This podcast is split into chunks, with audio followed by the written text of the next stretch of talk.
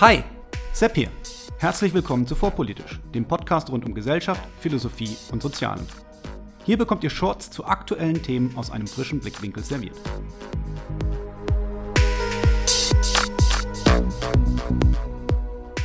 Heute Krieg in der Ukraine. Das heutige Thema ist eines, dem ich mich vorsichtig nähern möchte. Vorsichtig aus zwei Gründen. Erstens habe ich mich bei diesem Thema schon mehrfach geirrt. Zu meiner Verteidigung muss ich sagen, dass nicht nur ich mich geirrt habe, sondern mit mir auch quasi alle Experten. Es gilt eben weiterhin der Satz, dass Vorhersagen kompliziert sind, vor allem wenn sie die Zukunft betreffen. Im Folgenden soll also immer mitgedacht werden, dass jede faktische Aussage über die Zukunft nach heutigem Wissensstand, nach bestem Wissen und Gewissen getätigt wird, aber sich trotzdem als falsch erweisen kann. Zweitens geht es um Krieg, also um Leben und Tod. Dies führt natürlich dazu, dass die Debatte emotional geführt wird und in unseren aufgeregten Zeiten führt dies sofort dazu, dass Lager gebildet werden und von Putin-Verstehern oder Kriegstreibern die Rede ist. An dieser Lagerbildung möchte ich mich nicht beteiligen. Was aber habe ich als militärischer Laie überhaupt zum Thema Krieg in der Ukraine beizutragen? Ich denke, ich kann helfen, unser Denken über den Krieg zu strukturieren, primär, indem ich ein paar Fragen stelle. Bevor ich diese aber loswerden möchte, noch eine Erinnerung an Folge elf von Staffel zwei dieses Podcasts mit dem Titel Gerechter Krieg. In dieser habe ich erläutert, warum die Ukraine ein Recht auf Selbstverteidigung hat und dazu stehe ich weiterhin. Die Ukraine hat ein Recht, sich gegen die russische Aggression zur Wehr zu setzen und entscheidet selbst, wie lange und unter welchen Kosten sie dies tut. Aber schon diese Aussage birgt eine der Fragen in sich, auf die ich gerne eine Antwort gehört hätte. Wer sich an Colin Powell, den Oberbefehlshaber der U S-amerikanischen Streitkräfte im Golfkrieg neunzehnhundertneunzig einundneunzig und späteren Außenminister erinnert, der kennt vielleicht die nach ihm benannte Powell-Doktrin. Unter anderen Punkten wird dort gefordert, keinen Krieg zu führen, wenn man kein klar benanntes und erreichbares Ziel hat. Nur ein klar benanntes Ziel, so Powell, kann im Zweifel als erreicht erklärt werden, um so zu bestimmen, dass das Ziel erreicht und der Krieg zu beenden ist. Sonst, so die Befürchtung, würden sich Kriege einfach hinziehen, ohne dass so recht klar wird, warum und wie lange noch. Böse Zungen behaupten, dies wäre einer der Gründe gewesen, warum die U S A von neunzehnhundertneunundneunzig bis zweitausendeinundzwanzig, also zweiundzwanzig Jahre lang, in Afghanistan militärisch aktiv waren, um am Ende überhastet das Land zu verlassen. Die Frage, die sich also aufdrängt, ist, was ist das genaue Kriegsziel der Ukraine? Natürlich wäre auch die Frage nach dem wahren Kriegsziel Russlands interessant. Nur leider wird Putin uns dieses nicht verraten. Wenn wir aber Kiew unterstützen sollen, so sollte uns die dortige Führung schon erklären, was denn ihr Ziel tatsächlich ist. Meines Wissens nach ist dies zumindest öffentlich bisher nicht erfolgt. Es ist jedoch nicht auszuschließen, dass man sich zumindest westlichen Regierungen gegenüber geäußert hat. Was aber könnten die Kriegsziele der Ukraine sein? Ich sehe primär drei Möglichkeiten. Erstens, die Maximallösung. Kompletten Rückgewinn aller völkerrechtlich ukrainischen Gebiete. Zu diesen gehört neben dem Donbass dann auch die Krim.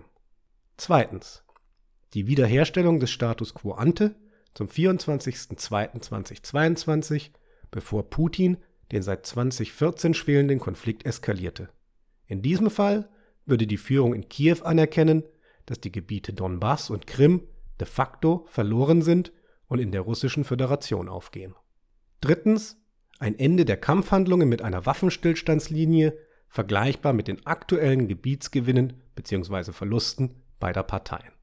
Auch in diesem Fall würde die Führung in Kiew de facto anerkennen, dass zumindest Teile des Donbass und Krim nicht mehr Teil der Ukraine wären. Lösung eins ist völkerrechtlich in Ordnung.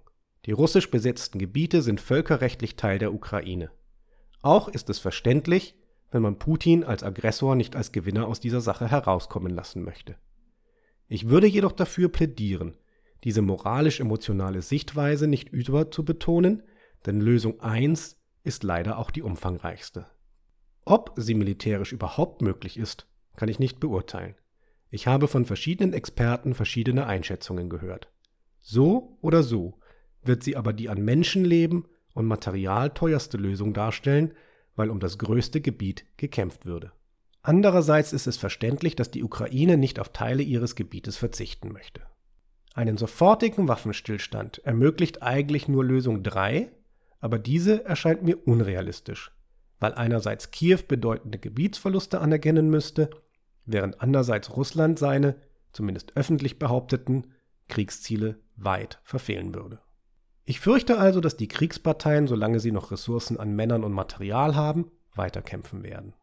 Wo wir über Material sprechen, kommt der nächste Punkt, der nicht rein militärisch ist, sondern ebenfalls eine moralische oder politische Komponente hat: die Unterstützung der Ukraine durch westliche Waffenlieferungen.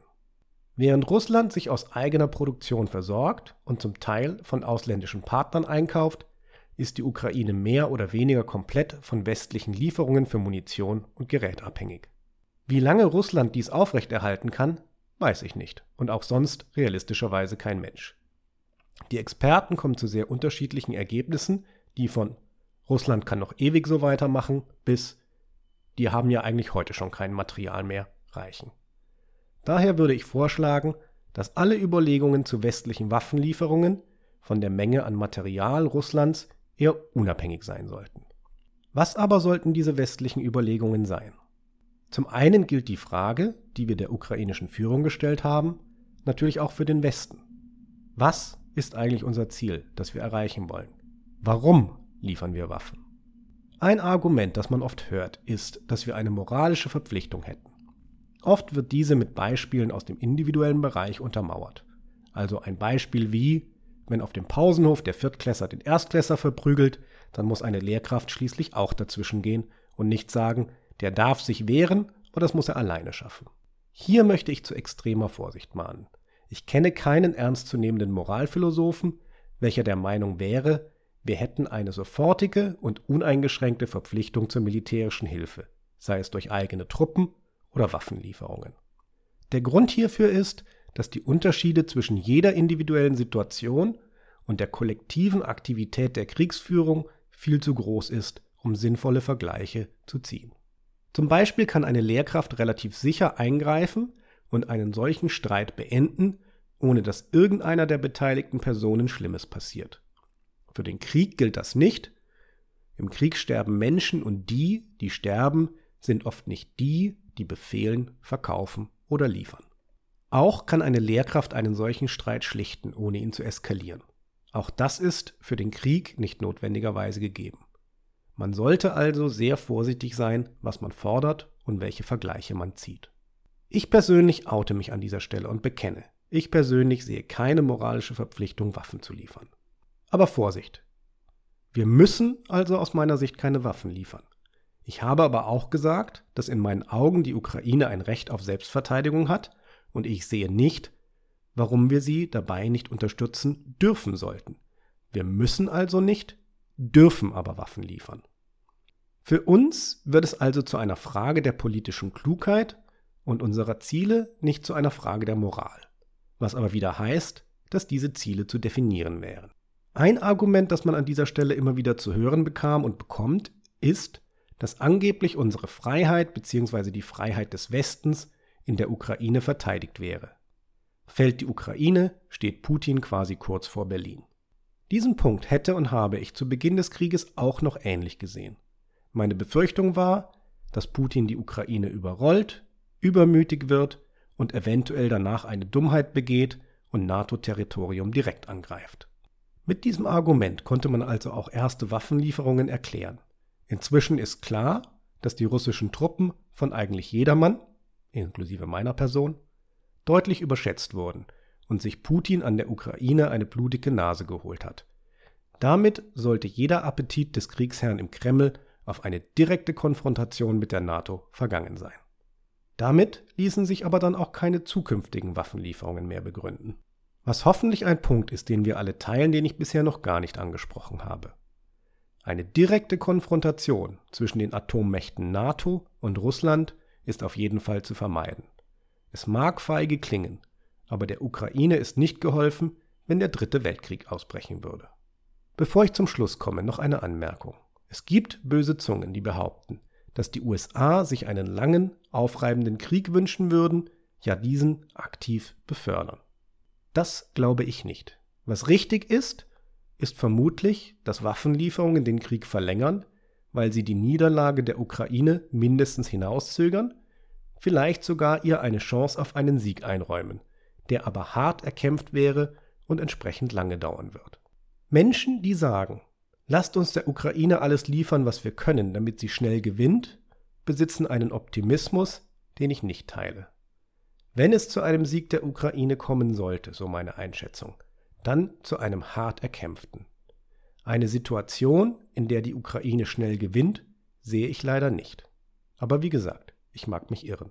Wie weit die Interessen der NATO und insbesondere der U S A mit denen der Ukraine übereinstimmen, ist schwer zu ermitteln.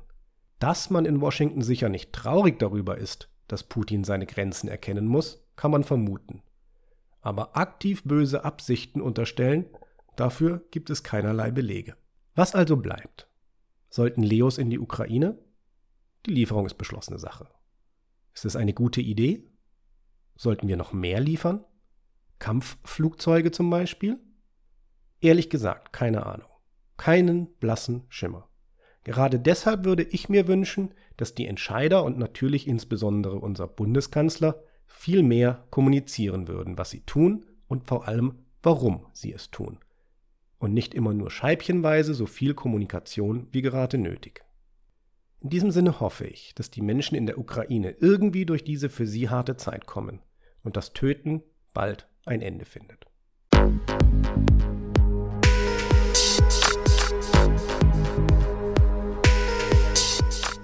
Hier endet eine weitere Episode von Vorpolitisch, dem Podcast rund um Gesellschaft, Philosophie und Soziale.